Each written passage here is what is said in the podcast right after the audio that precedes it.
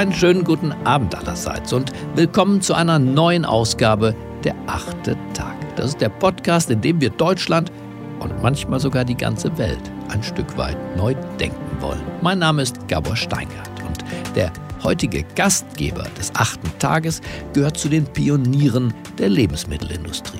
Er ist vor Jahren auf einen Zug aufgesprungen, von dem damals noch viele meinten, dass dieser Zug im Nirgendwo enden würde. Mein Name ist Roger Lienhard. Ich bin, wie man so schön sagt, ein Serial Entrepreneur, habe nach einer kurzen Banklehre verschiedene Firmen gegründet, war zehn Jahre in der I T, zwanzig Jahre in der Werbung, bin dann nach Kalifornien gezogen und habe dort die Welt der neuen pflanzenbasierenden Alternativprodukte zum Fleisch kennengelernt und habe mich entschieden, eine Firma zu gründen. Das ist die Blue Horizon und seit gut sechs Jahren investiere ich damit in diese Startups, am Anfang an der West Coast und jetzt auf der ganzen Welt.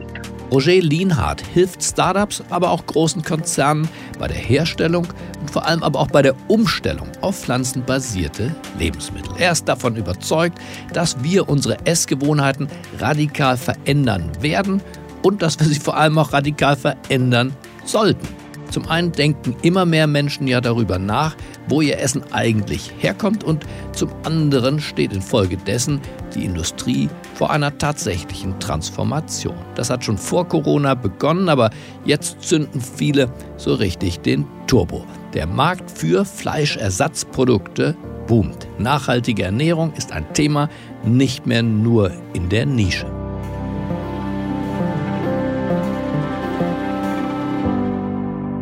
Ich habe damals, als ich auch schon immer wieder in, in die Schweiz zurückgereist bin, ich bin ja dann immer so ping-pong-mäßig hin und her gereist, habe in einer Zeitung gelesen, dass der Bill Gates fünfzig Millionen in eine Firma investiert hat, die einen pflanzenbasierten Burger produzieren will. Und das hat natürlich meine Aufmerksamkeit gekriegt. Ich habe gesagt, wenn der Bill Gates jetzt fünfzig Millionen in so eine Firma investiert, und ich bin dann natürlich bei meiner nächsten Reise in die U S A sofort zu dieser Firma gegangen, habe den Patrick Brown, den Gründer, kennengelernt. Zu dieser Zeit war es noch sehr einfach, an diese Leute ranzukommen. Und der hat mir eigentlich sehr ausführlich und genau geschildert, an was sie arbeiten und wieso das in Zukunft funktionieren wird. Ich habe ja am Anfang, als ich in diese Industrie reingeguckt habe, habe ich mir gesagt, wie kriegt man die Konsumenten dazu, die Produkte dann auch zu kaufen? Muss aber heute sagen, dass das ursprüngliche Problem der Konsument, das ist verschwunden. Wir haben heute bei sämtlichen Startups, wo wir investiert sind, die Konsumenten wollen die Produkte. Also da hat sich die letzten paar Jahre echt was getan. Die Konsumenten haben gelernt, dass diese Produkte nicht nur gut sind, sondern auch vielleicht ein bisschen gesünder und dass sie halt auch einen positiven Impact auf, auf die Umwelt haben.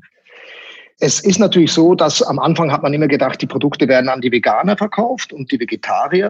Wir haben aber die Erfahrung gemacht in den U S A, als wir den Beyond Meat Burger direkt neben das Fleisch in die Fleischtheke gelegt haben, hat sich der Umsatz innerhalb von wenigen Monaten verachtfacht. Also wir haben plötzlich gemerkt, dass nicht nur der Veganer oder Vegetarier eine Zielgruppe darstellt. Die sagen sogar manchmal, ich will diese Produkte gar nicht, die sind zu ähnlich zu Fleisch. Ich will meine Bohnen und mein Quinoa und, und mein Sojajoghurt. Aber wir haben gemerkt, dass die sogenannten Flexitarier, also Leute, die sagen, ja, zwischendurch mal was anderes, nicht immer nur Fleisch, vielleicht Fleisch ein bisschen reduzieren, dass die plötzlich zu diesen Alternativen greifen, wenn die eben neben dem Fleisch liegen. Die Die würden nie in die vegane Ecke gehen, das ist ein bisschen zu alternativ für viele immer noch. Aber wenn es neben dem Fleisch liegt, da gibt es der eine oder andere oder auch vor allem die Frauen beim Einkaufen, die sagen, hm, nehm mal so einen mit. Das Ganze ist ja auch sehr, sehr emotionell. Man hört auch heute immer mehr, dass Massentierhaltung auch wirklich nicht so toll ist und dass da überall Antibiotika mit drin steckt. Und das führt dazu, dass vom anfänglichen Emotionellen, das den Kunden überzeugt hat, pflanzenbasiert zu essen, weil er das Tier nicht töten wollte, heute die Leute viel öfter diese Wahl treffen, weil sie sich A, gesünder ernähren möchten oder B, auch wirklich denken, dass es für die Umwelt nicht so tauglich ist, Tiere massenweise zu produzieren. Heute, wenn man die Leute auf der Straße fragt, die Hauptgründe für die Leute, mehr pflanzenbasiert zu essen, ist die Gesundheit und ist die Nachhaltigkeit der Produktion. Und es ist auch ein Allgemeingut geworden, wissenstechnisch, dass halt die Massenproduktion von Chicken mit Hunderttausenden von Vögeln in einer großen Halle, das ist kein gesunder Umgang mit der Natur. Und eben den Fußabdruck, den es in der Natur hinterlässt, weil man ja all die Tiere füttert, liefern muss. Und das Futter muss man irgendwo anbauen. Also diese Verbindung zwischen Nachhaltigkeit, Gesundheit, Tierwohl ist ein Mix. Und es kommt aber auch jetzt ein neuer Faktor dazu, und das sind die Gesetzgeber, wenn es zum Beispiel darum geht, wie viel Antibiotika darf ich in der Tierzucht verwenden. Die Gesetze werden immer strenger und damit wird es natürlich teurer, das Fleisch zu produzieren, weil man kann weniger Tiere gemeinsam halten. Also das ist so eine der ersten Maßnahmen, wo man jetzt merkt, dass der Gesetzgeber da einen Impact hat. Und ein zweites Thema ist die Nachhaltigkeit. Was jetzt in den letzten zwei, drei Jahren passiert ist, dass auch das Thema Viehzucht immer mehr im Rahmen von Nachhaltigkeit besprochen wird. Und da gibt es viele, viele Firmen, die ja gewisse Nachhaltigkeitsziele erfüllen wollen in den nächsten paar Jahren, die merken, dass sie da was tun müssen. Die Bundestagsfraktionen von Union und S P D wollen einen umfassenden Umbau der Tierhaltung in Deutschland voranbringen. Dieses sieht etwa vor, Tieren mehr Platz im Stall zu lassen und ihnen, Zitat, Kontakt zum Außenklima zu ermöglichen. Das Geld dafür soll durch eine Verbrauchssteuer aufkommen. Fleisch dürfe keine billige Ramschware sein, sonst litten Tiere, Landwirte und die Arbeiter im Schlachthof. Mir als Vertreter dieser Bewegung reicht es natürlich nie, was die Regierungen tun. Die sollen immer mehr tun. Aber die Regierungen, die machen ja schlussendlich auch das, wo sie denken, dass es beim Volk gut ankommt. Und ich glaube, das geht ein bisschen Hand in Hand. Und die werden sehr viel mehr tun in Zukunft.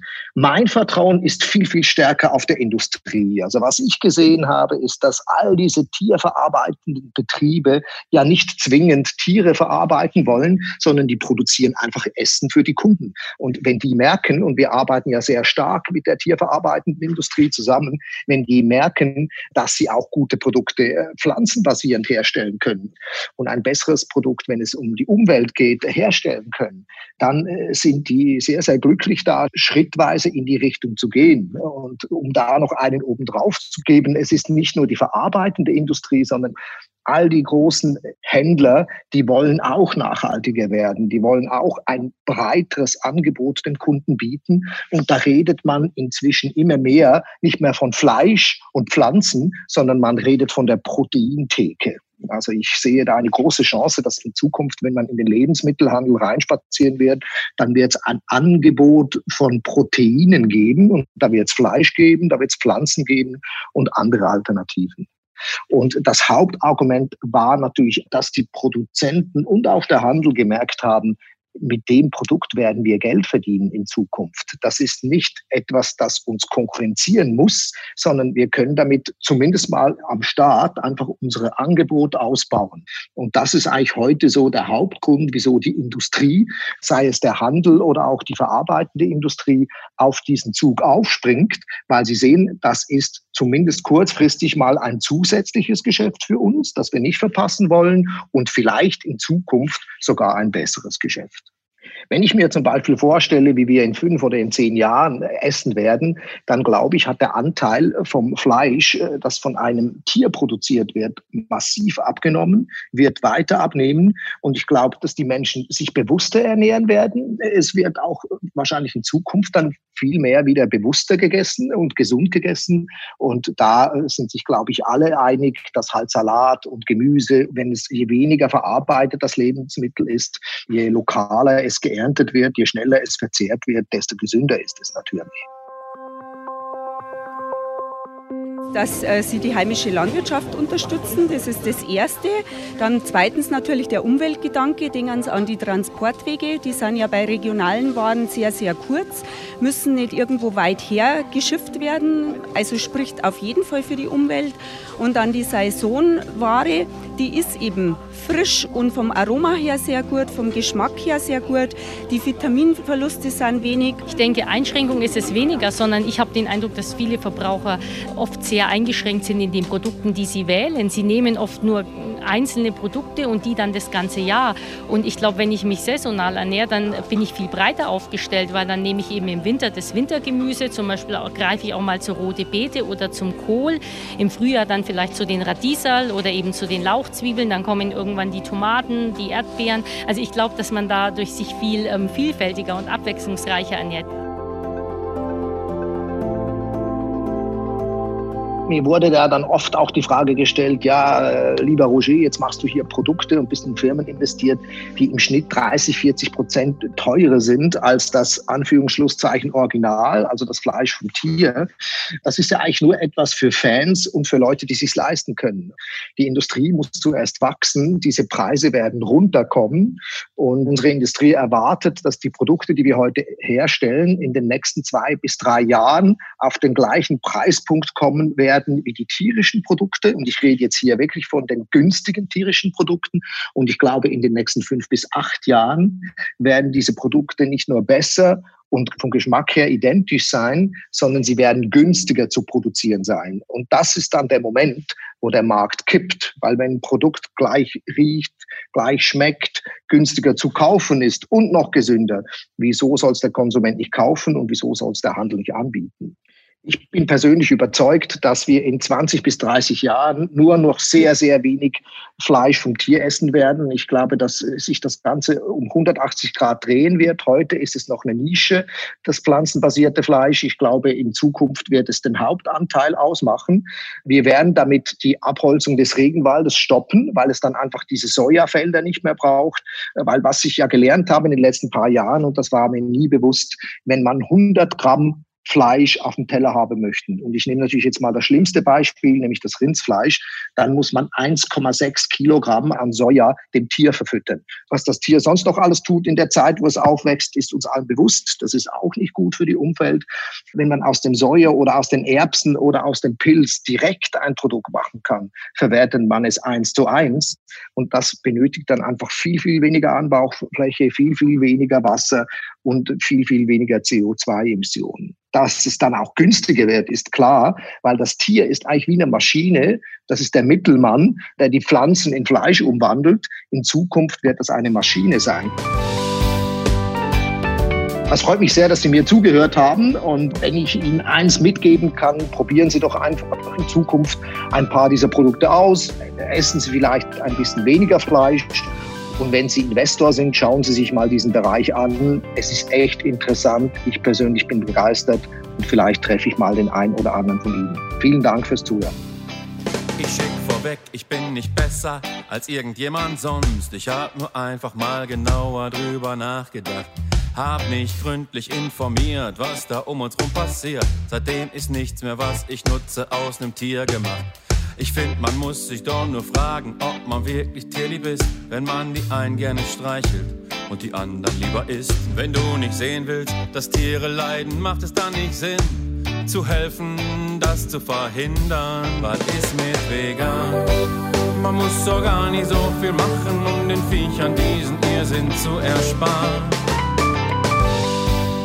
Zeitenwandel also auch auf unseren Teller. Noch vor hundertfünfzig Jahren hat Wilhelm Busch geschrieben, wer einen guten Braten macht, hat auch ein gutes Herz.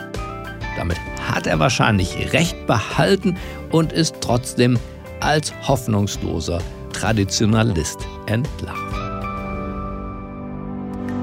Ich würde mich freuen, wenn Ihnen die Gedanken von Roger Lienhard eine Inspiration bedeuten und wir uns am nächsten Freitag wiederhören.